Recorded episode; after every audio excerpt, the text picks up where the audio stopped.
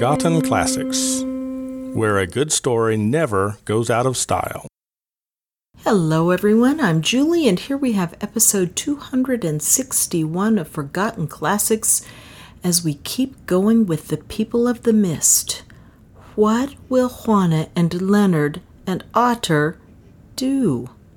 This most especially applies to Otter, of course, because when we left him, he was trapped in the bottom of the pool, having seen the crocodile eat the guy he took down with him, that priest. And he's just, he's like, I've got my homemade machetes and nothing else. Oh, crap. What am I going to do? So we have his adventures to follow. And then we have Juanna and Leonard who are at, well, I was going to say Nam's mercy, and they are, but they're at Soa's mercy. And I'm just going to say, I think Soa's much, much crazier than Nam. Just my feeling. I'm just going to say, she's just nuts. And I've kind of got everything backwards, haven't I? Just launched right into the story, and I actually have a podcast highlight for this week. So let me just go ahead really quickly, break the mood, and tell you about the Mixology Talk podcast cocktails, mixology, and making great drinks. Now, this is a husband and wife team, Chris and Julia Tunstall. I think that's how you say their last name. Chris is a bartender, mixologist, and drink designer. Julia drinks the drinks. she also does, I guess, all the office work at their bar. And I have to say, when I see things like mixologist and drink designer, it tends to make me want to turn the other way and run because it has to do a lot of the times with now make a special syrup using these exotic ingredients so you can use three drops in this. Well, these people don't seem to be like that. They've had nine episodes so far, and I really have not gotten that feel at all, which is a pleasure. The episodes so far are about the base alcohols, you know, the basic ones that go into making cocktails gin, tequila, brandy, whiskey. And then they had a couple of them where they were at a cocktail convention which I guess involves drinking of cocktails, but it's mostly, you know, a working convention about how do you put these things together even better. And the most recent one, which I haven't listened to, is choosing great summer cocktails. So they're not aiming to put it over anybody's heads. The description says Chris Tunstall and his wife, Julia, pair up in this podcast to help you understand the tips, tricks, and techniques needed to create great drinks. This podcast is for experienced professionals and folks new to the cocktail scene and will teach you all about cocktails. From the ingredients in the drinks to the bottles behind the bar and interviews with industry professionals, this podcast will help you make great drinks.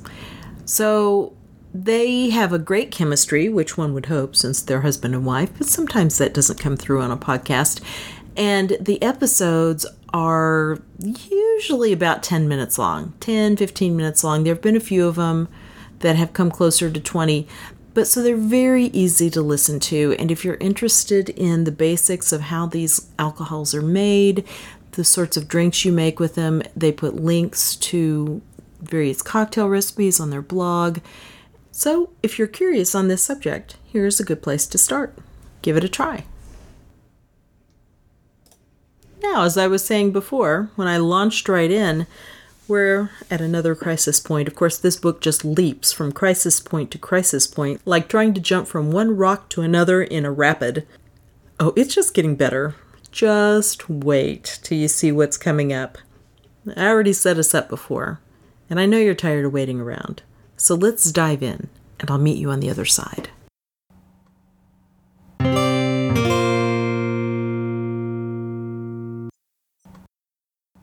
The People of the Mist by H. Rider Haggard.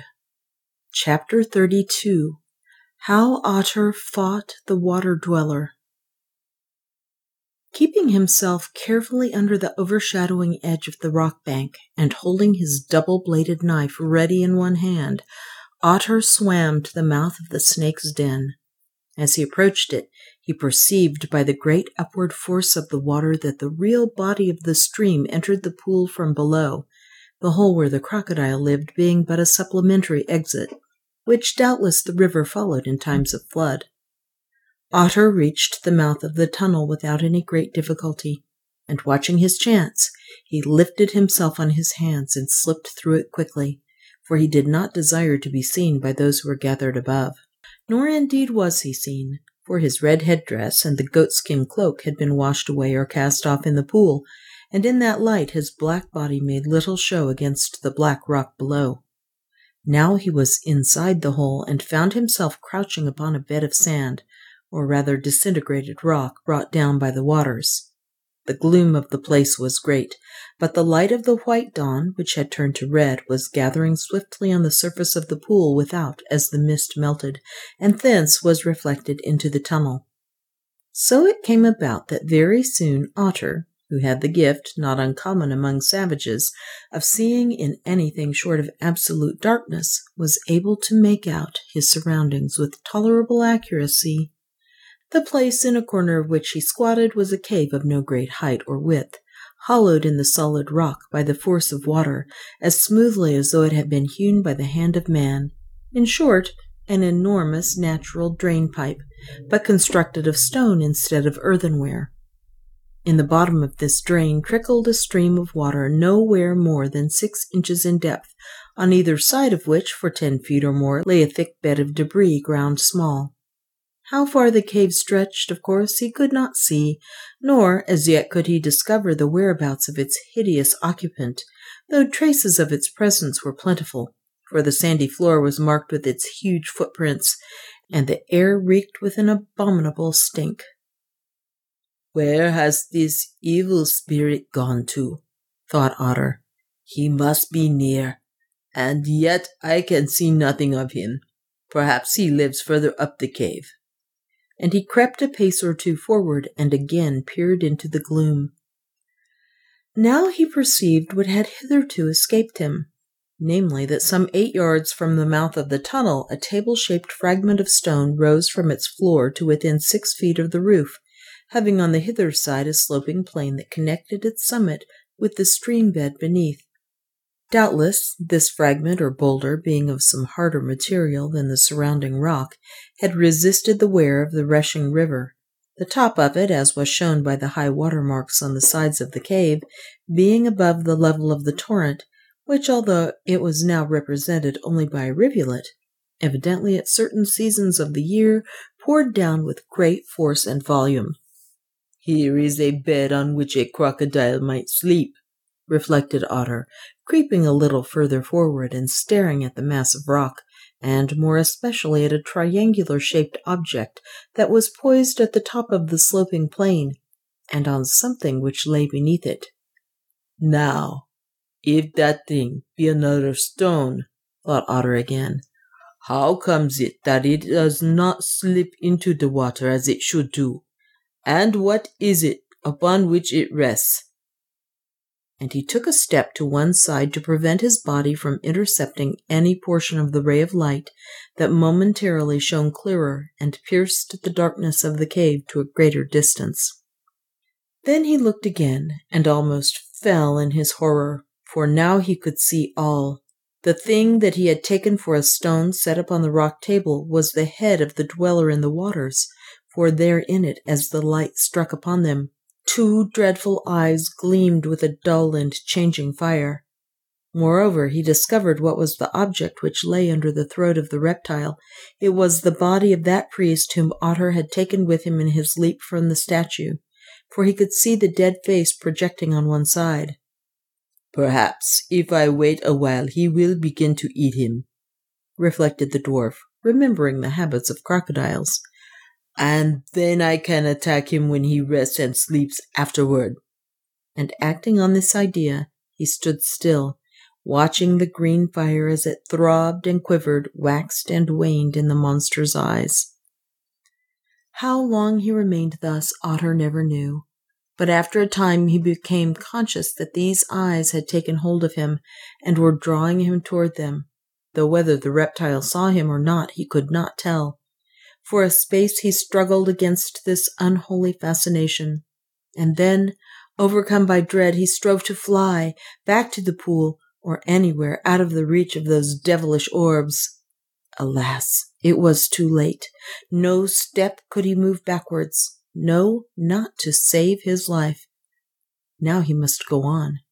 It was as though the water dweller had read his mind and drew his foe towards itself to put the matter to the test. Otter took one step forward.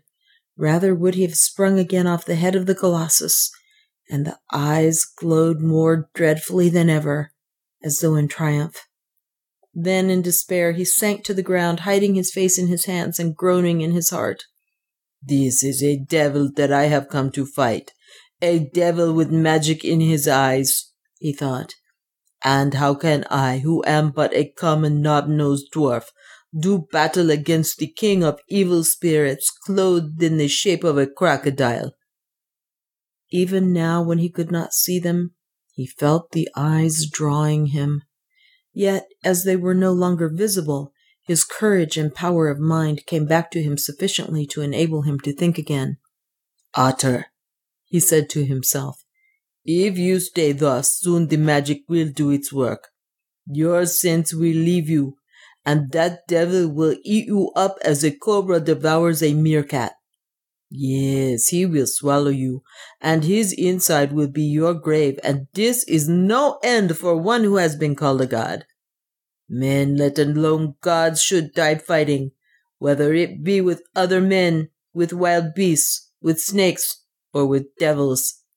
Think now, if your master the deliverer saw you crouched thus like a toad before an adder, how he would laugh and say, Ho, ho, I thought this man brave. Ho, he talked very loud about fighting the water dweller, he who came of a line of warriors. But now I laugh at him, for I see he is but a cross-bred cur and a coward. Yes, yes, you can hear his words, Otter. Say now, will you bear their shame and sit there until you are snapped up and swallowed? Thus the dwarf addressed himself, and it seemed to his bewildered brain that the words which he had imagined were true and that Leonard really stood by and mocked him. At last he sprang to his feet and crying, Never, boss! so loudly that the cave rang with the echoes of his shout, he rushed straight at the foe, holding the two-bladed knife in his right hand.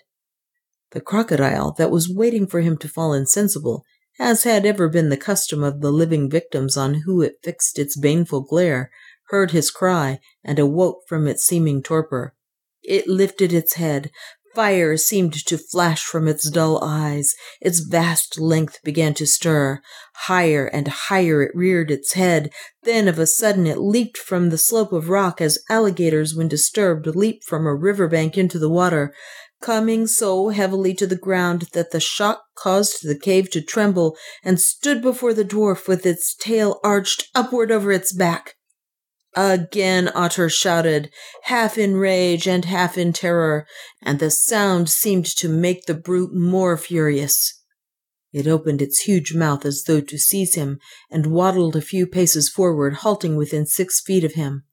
Now the dwarf's chance had come, and he knew it, for with the opportunity all his courage and skill returned to him. It was he who sprang, and not the crocodile. He sprang, he thrust his arm and the double knife far into the yawning mouth, and for a second held it there, one end pointing upwards to the brain, and one to the tongue beneath. He felt the jaws close, but their rows of yellow fangs never touched his arm for there was that between them which held them some little space apart. Then he cast himself on one side into the ground, leaving the weapon in the reptile's throat.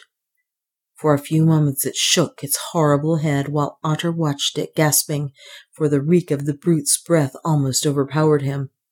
Twice it opened its great jaws and spat, and twice it strove to close them. Oh, what if it should rid itself of the knife or drive it through the soft flesh of the throat? Then he was lost indeed. But this it might not do, for the lower blade caught upon the jawbone, and at every effort it drove the sharp point of the upper knife deeper toward its brain. Moreover, so good was the steel, and so firm were the hide bindings of the handles, shrunken as they were with the wet, that nothing broke or gave. Now he will trample me or dash me to pieces with his tail, said Otter. But as yet the snake had no such mind. Indeed, in its agony, it seemed to have forgotten the presence of its foe. It writhed upon the floor of the cave, lashing the rock with its tail and gasping horribly the while. Then suddenly it started forward past him, and the tough hide rope about Otter's middle ran out like the line from the bow of a whaleboat when the harpoon has gone home in the quarry. Thrice the dwarf spun around violently. Then he felt himself dragged in great jerks along the rocky floor, which, happily for him, was smooth. A fourth jerk, and once more he was in the water of the pool, ay, and being carried to its remotest depths. Now he is mad, thought Otter. Who ties himself to such a fish as this? For it will drown me ere it dies. Had Otter been any other man, doubtless this would have been so.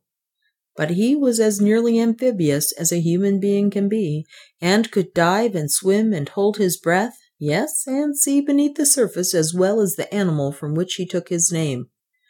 Never did such gift stand their owner in better stead than during the minutes of this strange duel. Twice the tortured reptile sank to the bottom of the pool, and its depth was great, dragging the dwarf after it, though, as it chanced, between dives it rose to the surface, giving him time to breathe. A third time it dived, and Otter must follow it, on this occasion to the mouth of one of the subterranean exits of the water into which the dwarf was sucked. Then the brute turned, heading up the pool with the speed of a hooked salmon, and Otter, who had prayed that the line would break, now prayed that it might hold, for he knew that even he could never hope to swim against that undertow. It held, and once more they rose to the surface where the reptile lay lashing the waters in its pain, blood pouring from its mouth and nostrils. Very glad was Otter to be able to breathe again, for during that last rush he had gone near to suffocation. He lifted his head, inhaling the air with great gulps, and saw that the banks of the pool were lined with spectators who shouted and surged in their mad excitement. After that he did not see much more for a while, since just then it seemed to occur to the crocodile for the first time that the man alongside him was the cause of his suffering. At least it wallowed round, causing the waters to boil about its horny sides, and charged him. With its fangs it could not bite, therefore it struck at him with its tail. Twice Otter dived, avoiding the blows, but the third time he was not so successful, for the reptile followed him into the deep water and dealt him a fearful stroke before he could either sink or rise. He felt the rough scales cut into his flesh, and a sensation as though every bone in his body was breaking, and his eyes were starting from his head. Faintly and more faintly he struggled, but in vain, for now life and sense were leaving him together, and everything grew black. But suddenly there came a change, and Otter knew vaguely that again he was being dragged through the water and over rock. Then darkness took him, and he remembered no more. When the dwarf awoke, it was to find himself lying on the floor of the cave, but not alone, for by his side, twisted into a last and hideous contortion, lay the snake god, dead.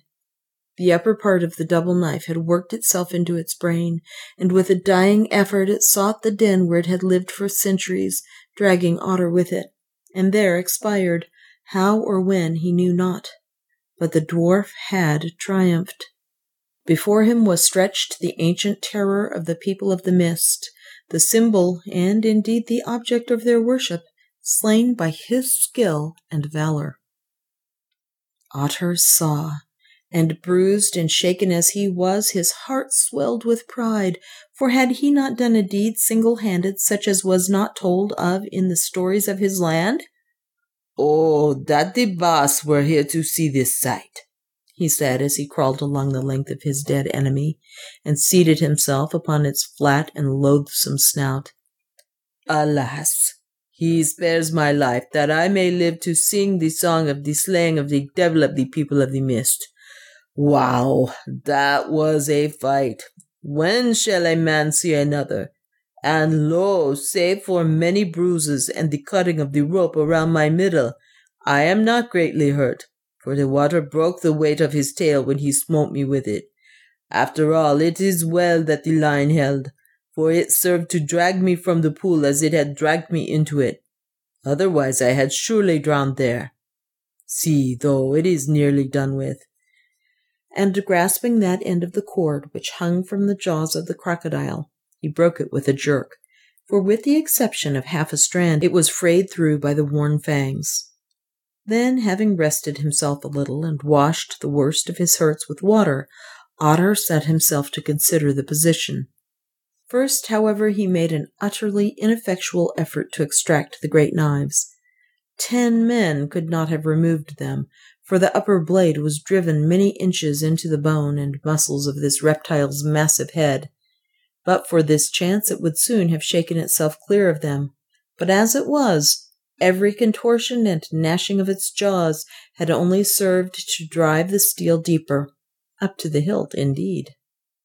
Abandoning this attempt, the dwarf crept cautiously to the mouth of the cave and peered at the further banks of the pool, whence he could hear shouts and see men moving to and fro, apparently in a state of great excitement. Now I am weary of that pool, he said to himself, and if I am seen in it, the great people will surely shoot at me with arrows and kill me. What shall I do then?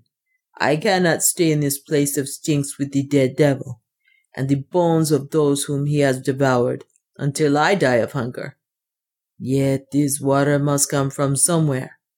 Therefore it seems best I should follow it a while, searching for the spot where it enters the cave. It will be dark walking, but the walls and the floor are smooth so that I shall not hurt myself. And if I find nothing, I can return again and strive to escape from the pool by night. Having decided upon the adventure, Otter began to carry it out with characteristic promptness, the more readily indeed, because his long immersion in the water had chilled him, and he felt a weariness creeping over him as a result of the terrible struggle and emotions that he had passed through. Coiling the hide rope about his middle, which was sadly cut by its chafing, he started with an uncertain gait, for he was still very weak. A few steps brought him to that rock on which he had discovered the head of the reptile, and he paused to examine it. Climbing the standing stone, no easy task, for it was as smooth as ice, he came to the table like top. On its edge lay the body of that priest who had shared his fall from the head of the colossus. Then he inspected the surface of the rock and for the first time understood how old that monster must have been which he had conquered in single combat. For there, where its body had lain from generation to generation, and perhaps from century to century, the hard material was worn away to the depth of two feet or more, while at the top of the sloping stone was a still deeper niche, wherein its head reposed as it lay keeping its sleepless watch on the waters of the pool. Around this depression and strewn about the floor of the cave itself were the remains of many victims, a considerable number of whom had not been devoured. In every case, however, the larger bones were broken, and from this circumstance Otter judged that although it was the custom of this dreadful reptile to crush the life out of all who were thrown to it with a bite of its fangs, yet, like that of other animals, its appetite was limited, and it was only occasionally that it consumed what it had killed. The sight of these remains was so unpleasant and suggestive that even Otter, who certainly could not be called squeamish, hastened to descend the rock.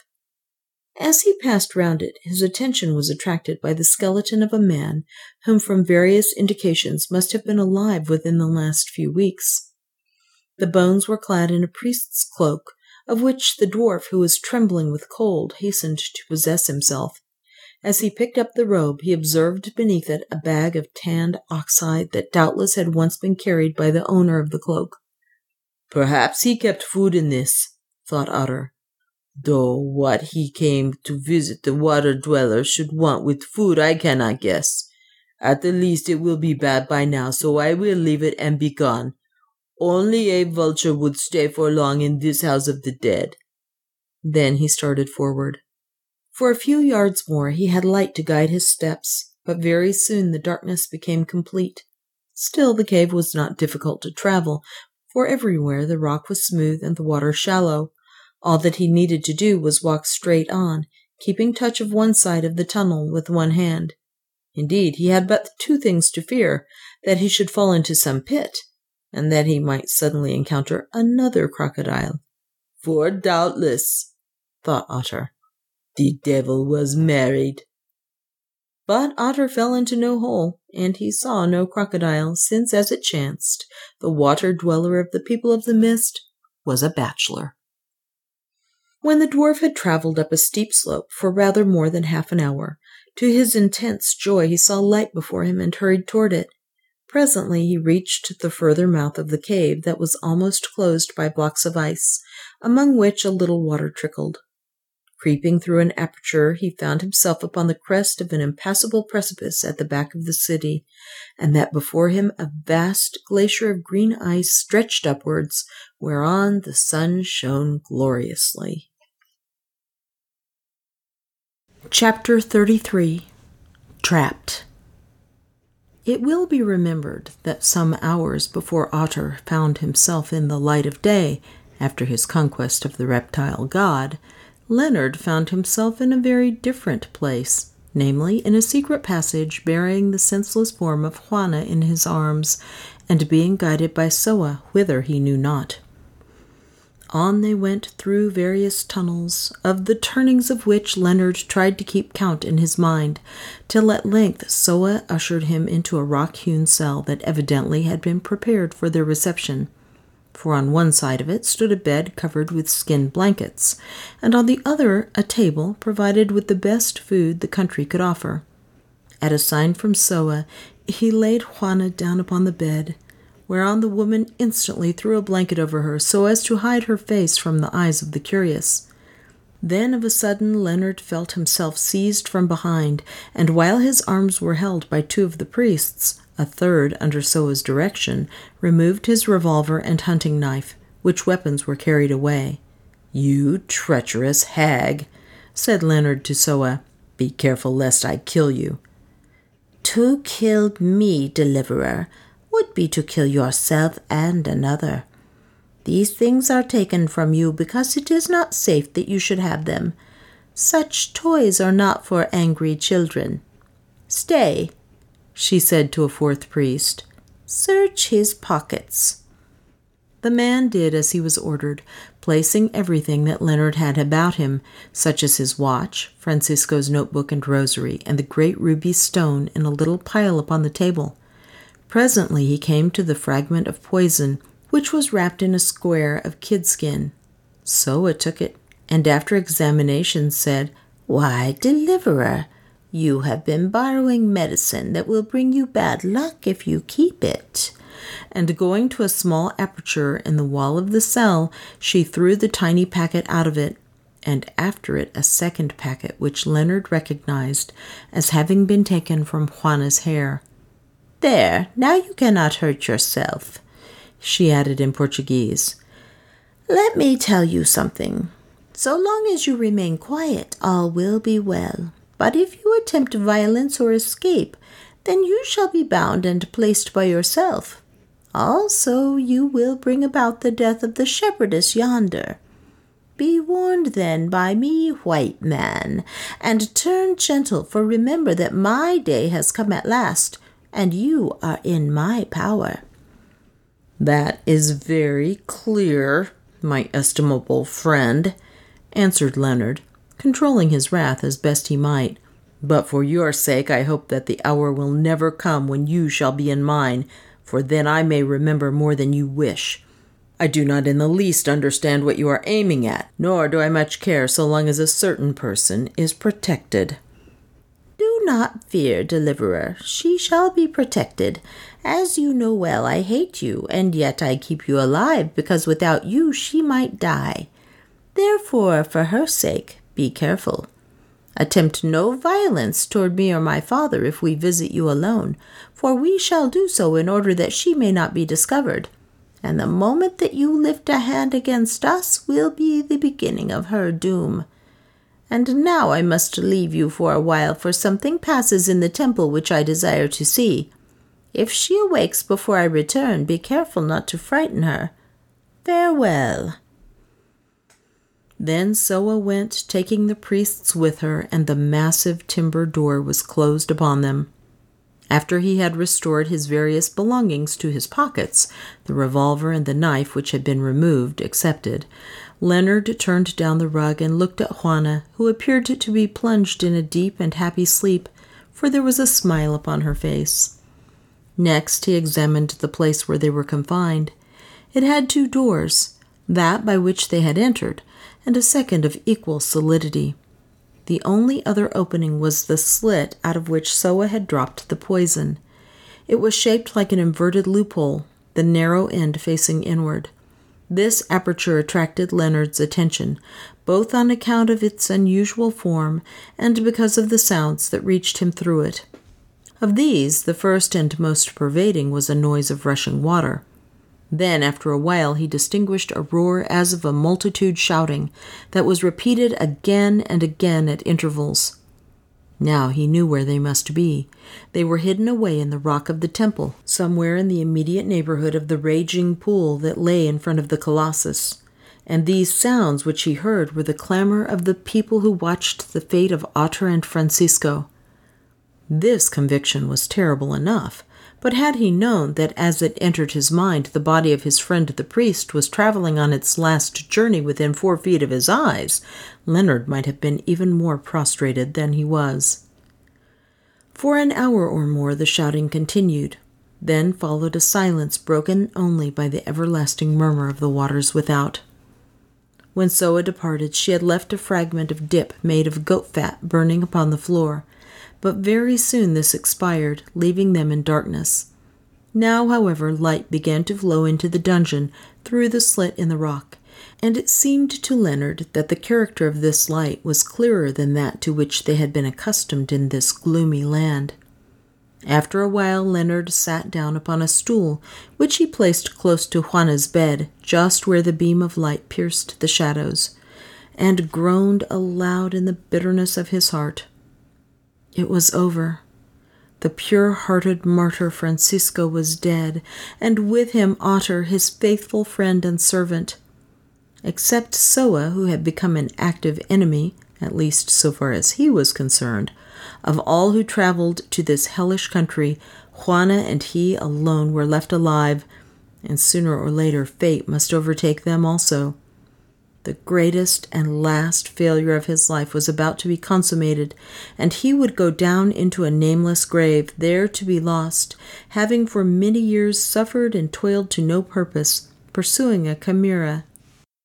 Juanna still slept heavily under the influence of the drug, and he was glad of it, for when she woke it must be to a worse misery than any that had gone before partly for something to do, and partly because the cravings of nature made themselves felt even through his sorrows, Leonard turned to the table and ate and drank of the viands there, though not without fear that they might be doctored.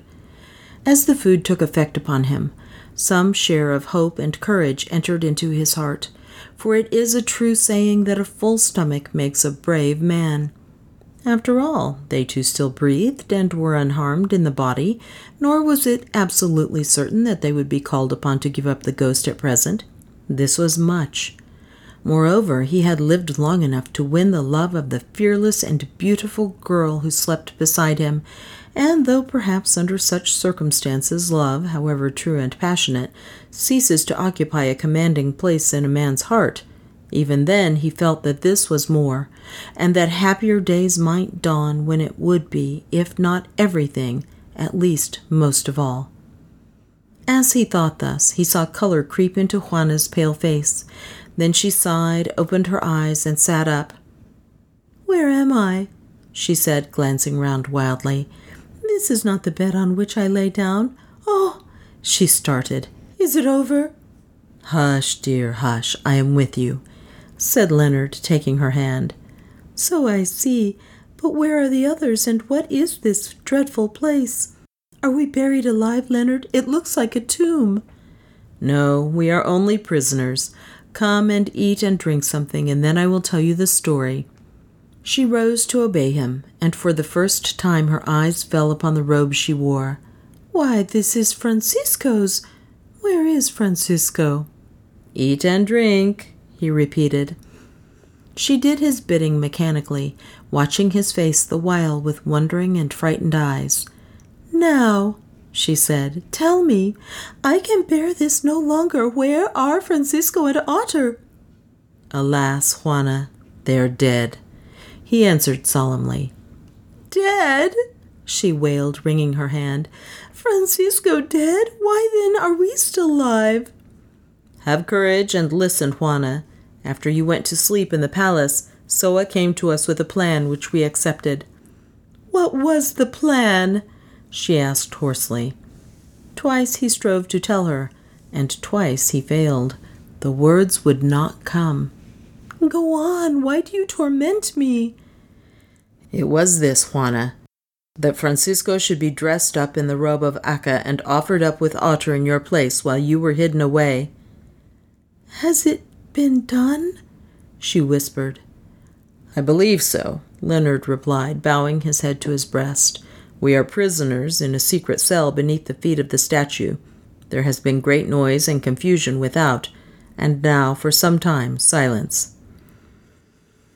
Then Juanna sprang up and stood over him with flashing eyes. How dared you to do this? she said. Who gave you leave to do it? I thought that you were a man. Now I see you are a coward. Juanna, said Leonard, it is useless for you to talk like this. Whatever was done was done for your sake, not for that of anyone else. Oh, yes, you say so, but I believe you made a plot with Soa to murder Francisco in order that you might save your own life. I have done with you. I will never speak to you again. You can please yourself about that, answered Leonard, who by now was thoroughly enraged. But I am going to speak to you. Look here, you have said words to me for which, were you a man, I would do my best to be avenged upon you. But as you're a woman, I can only answer them and then wash my hands of you. As you must know, or will know when you come to your right mind, I would gladly have taken Francisco's place. But it was impossible, for had I attempted to dress myself up in the robe of Aka, I should instantly have been discovered, and you would have paid the price of my folly. We all knew this, and after we had consulted, things were arranged as I have told you. I only consented to your being brought here on the condition that I was allowed to accompany you for your protection. Now I wish that I had left it alone and gone with Francisco. Then perhaps I should have found peace instead of bitter words and reproaches. However, do not be afraid, for I think it probable that I shall soon follow him. I know that you were very fond of this man, this hero, and also either by accident or design that you had succeeded in making him a great deal too fond of you for his peace of mind. Therefore, I make excuses for your conduct, which, with all such deductions, still remains perfectly intolerable. He paused and looked at her as she sat on the edge of the couch, biting her lip and glancing toward him now and again with a curious expression on her beautiful face, in which grief, pride, and anger all had their share. Yet at that moment Juanna was thinking not of Francisco and his sacrifice, but of the man before her whom she had never loved so well as now, as when he spoke back to her thus bitterly, paying her back in her own coin. I cannot pretend to match you in scolding and violence, she said. Therefore I will give up my argument. Perhaps, however, when you come to your right mind, you will remember that my life is my own and that I gave nobody permission to save it at the cost of another person's.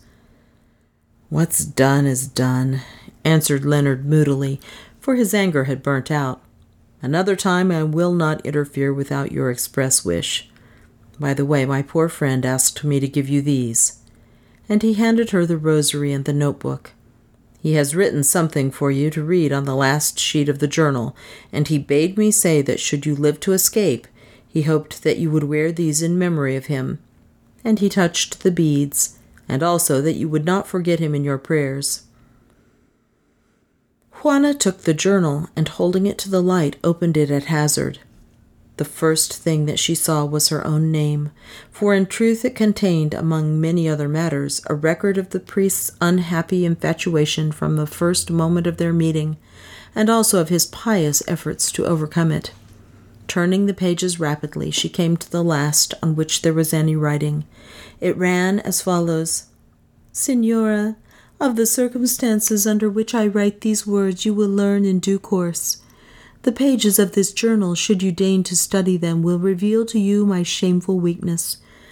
But if I am a priest, I am also a man, who soon shall be neither, but as I hope, an immortal spirit, and the man in me, following those desires of the spirit that find expression through the flesh, has sinned and loved you. Forgive me this crime, as I trust it will be forgiven elsewhere, though myself I cannot pardon it. Be happy with that noble gentleman who has won your heart, and who himself worships you as you deserve. May you be protected from all the dangers that now surround you, as I think you will, and may the blessing of heaven be with you and about you for many peaceful years, till at length you come to the peace that passeth understanding. And when, from time to time, you think of me, may you in your heart couple my name with certain holy words Greater love hath no man than this, that a man lays down his life for his friends. Signora, pardon me, and farewell. Juanna read this touching and noble hearted adieu with an ever growing wonder, and when she had finished it, put down the book, crying aloud, Oh, what have I done to deserve such devotion as this? Then, with a strange and bewildering inconsequence, she flung herself into Leonard's arm, and burying her face upon his breast, she began to weep.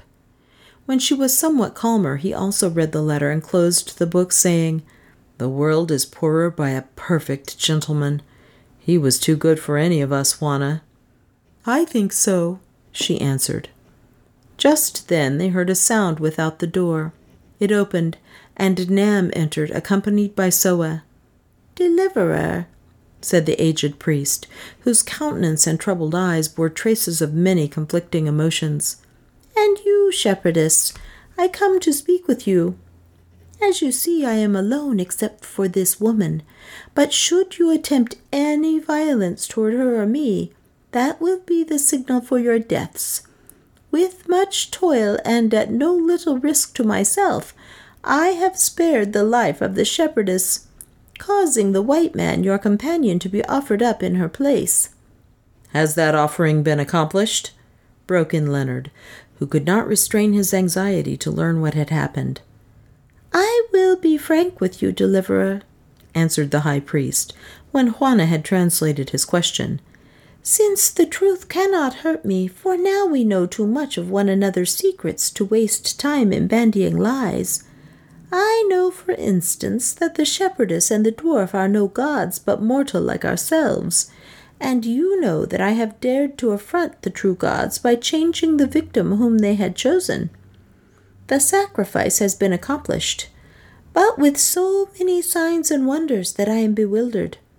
The people of the mist are bewildered also, so that none know what to think. The white man, your companion, was hurled fainting into the waters when the dawn had broken upon the mountain, and was seen to have been gray. But the dwarf, your servant, did not wait to have that office done for him, for he sprang thither himself, ay, and took one with him. Bravo, Otter! cried Leonard. I knew that you would die hard. Hard did he die indeed, deliverer, said Nam with a sigh so hard that even now many swear that he was a god and not a man. Scarcely had they all vanished into the pool when a wonder chanced such as has not been told of in our records. Deliverer, the white dawn has turned to red. Perchance, as I cried to calm the people because the false gods had met their doom. Then the true ones must be singularly blind, said Juanna, seeing that I, whom you dare to call a false god, am still alive. This argument silenced Nam for a moment, but presently he answered, Yes, shepherdess, you are still alive. he said, laying a curious emphasis on the still. And indeed, he added hastily, if you are not foolish, you may long remain so, both of you. For I have no desire to shed your blood, who only seek to end my last days in peace. But listen to the end of the tale. While the people wondered at the omen of the changed dawn, it was seen that the dwarf your servant was not dead there in the pool. Yes, this was seen, deliverer, to and fro when the troubled waters rushed the great water dweller, and after him, keeping pace with him went that dwarf who was named Otter. Ay, round and round and down to the lowest depths, though how it could be that a man might swim with the snake, none can say. Oh, bravo, Otter, said Leonard again, bethinking him of an explanation of the mystery which he did not reveal to Nam. Well, what was the end of it? That none know for certain, deliverer, answered the priest perplexedly. At last the water dweller, from whose mouth poured blood, was seen to sink with the dwarf. Then he rose again and entered into the cave, his home. But whether the dwarf entered with him or no, I cannot say, for some swear one thing and some another, and in the foam and shadow it was hard to see. Moreover, none will venture there to learn the truth.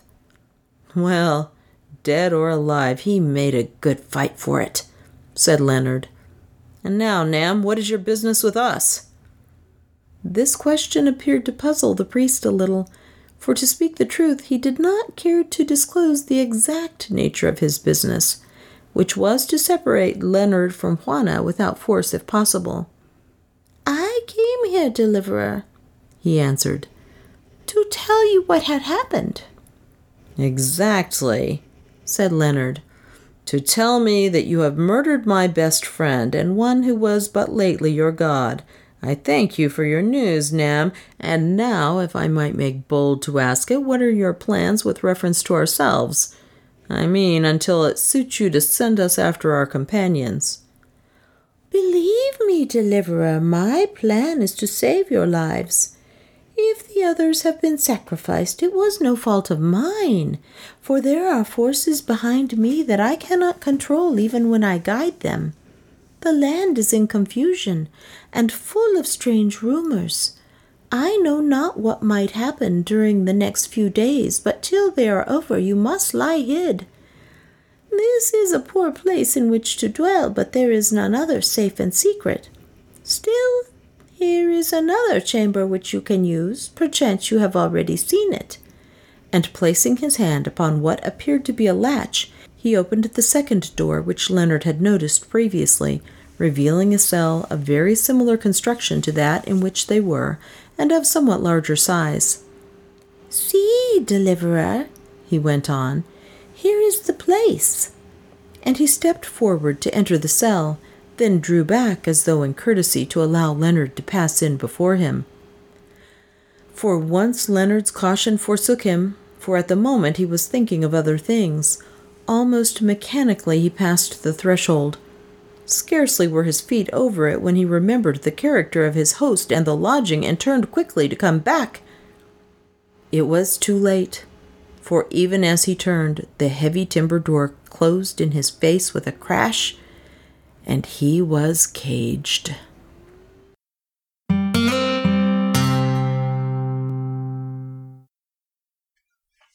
I knew we shouldn't trust Nam and Soa. I knew it. Well, what choice did they have, really? But still, you know? Also, Juanna, really? Really, Juanna? Your first reaction is to yell at Leonard because you know he was a coward? Um, stop it. I don't know how Leonard can even care about her anymore, but I guess love is really blind. I just was stunned by that. I was going, You've got to be kidding me. She's just so hard to be around. Well, they may not have that problem for too long anyway, since they've separated Leonard and Juanna, and we do not know why. As far as Otter, Okay, I have to say, the author really cracked me up going, oh, because savages often can see in total darkness. Like, okay, they're not cats. And even cats have to have a little light. But that did really crack me up. I really, really love Otter, as you know. And this is one of the things that made me love him is the way he psyched himself up to fight the crocodile and to be able to resist its eyes, the lure of those magical eyes, in giving himself a pep talk as if Leonard was scorning him, you know? And isn't that the way that a lot of times we have to get through things is going, oh my gosh, I really don't want to admit to this person. Or if so and so could see me now, I would just blush to think of, you know, whatever it is I'm doing or not doing. So I really did love that. And then one more time, Otter shows just how different he is from all of us who are reading along, going, No, no, take the hide bag on the priest's body. He probably didn't have food. It was probably those rubies. Hey, Otter. No, gone. I'm just like, oh man, you're so right in so many ways and so clueless in other ways. I don't know about you, but I'm pretty hooked. I can't wait to see what's going to happen next. And speaking of what's going to happen next, in terms of the book after this one, I actually got an email mentioning Robert Louis Stevenson's book Kidnapped. I always loved the book Kidnapped, and I don't know why every teacher or every podcast or every whoever always just does Treasure Island as if that's the only book Stevenson ever wrote, or Dr. Jekyll and Mr. Hyde. That one also is a favorite. He wrote a lot of stuff. And in fact, if you have a Kindle or probably a Nook too, I imagine, there's a publisher called Delphi Classics, D E L P H I, and you can get Robert Louis Stevenson's entire works as well as a few other people's critiques of him or biographies of him that are out of copyright, all for something like two or three dollars. So I'll put a link to that, but definitely go and look for that. So I'm thinking about that. I'm also thinking about a Jane Austen book that not a lot of people read out loud, it seems to me, called Northanger Abbey. And it's one of her early books. It's fairly short, but it's poking fun at Gothic novels, the real sensational style of Gothic novels. And at the same time as being a classical Jane Austen book. You can kind of see where she's going to go in her other books later. So I'm thinking about that one too. But I have some others that no one's ever heard of. So I'm just looking them over. More as I progress. As I say, we've got a little more to go with this. We've got about 20% more of the book. So if you have ideas, send them along. Now, in other news, Scott and I talked about A Man for All Seasons that just got posted. We had to put it off because of his work. He's been traveling around a lot. And then we next week will talk about a science fiction alternate history book called Pavane, if that's how you say it. P A V A N E. So that's coming up. And in my personal life, because I have a blog called Happy Catholic and I write a lot of movie reviews on there, I sometimes get to go to advanced screenings of movies that seem as if they might be interesting to the religious audience. I saw a screening for a movie called Calvary, starring Brendan Gleeson and directed and written by John Michael McDonagh. I think that's how you say it. I've met him. I still don't know how to say his name. And that was the other bit of news is he agreed to meet a couple of religious bloggers, and that's me and this Methodist minister who writes reviews. And I didn't know anything about it. The marketer said, they've agreed to meet with you. And I'm like, what? Uh, I'm sorry. I don't think I heard that. So I was quite nervous about it, but what a great guy he was. And what I didn't expect is how much fun it was it was like one of the best, most intense movie conversations ever as we were talking about his movie. I'll put links to the review and to the interview up for you on the blog. And then the other thing that happened is my husband Tom got his gallbladder out yesterday, which is not that big a deal, they say, or so they told me. And The only problem was, I found out later, when they were waking him up, he didn't seem to be breathing on his own after the anesthesiologist pulled the tube out of his throat. So they had an exciting hour, and poor Tom, he said he woke up, couldn't breathe, and all these people are over him like in a movie, and he was so disoriented. He was really freaked out, and I can't blame him. Luckily, everything got back on track, and it only delayed things by an hour, other than the mental trauma. And uh, we eventually got home. It just took a while. So that was the scary news, but the good news. And he really needed to have his gallbladder out, evidently. It was in pretty bad shape. So it had to be done one way or the other. But these things have been kind of distracting me from other usual things like this podcast. And other than that, there's not a lot going on except it's finally gotten hot. You know, we've had such mild summer weather. Last week I was actually sitting outside and it was about 80 degrees in the afternoon. It was nuts. A good kind of nuts, but I felt like I should be in Vermont or something. I think that's their kind of weather in the summer. Now it's getting back up close to 100, so it's just what we all dread and expect. If you want to contact me and let me know about a book idea or anything else that's on your mind, you can email me at julie at glyphnet, G-L-Y-P-H-N-E-T dot com. The blog for the podcast is at hcforgottenclassics.blogspot.com and you can leave comments there. And of course, there is always iTunes where I love getting reviews. And I haven't gotten any new ones for a little while. So, you know, think about that.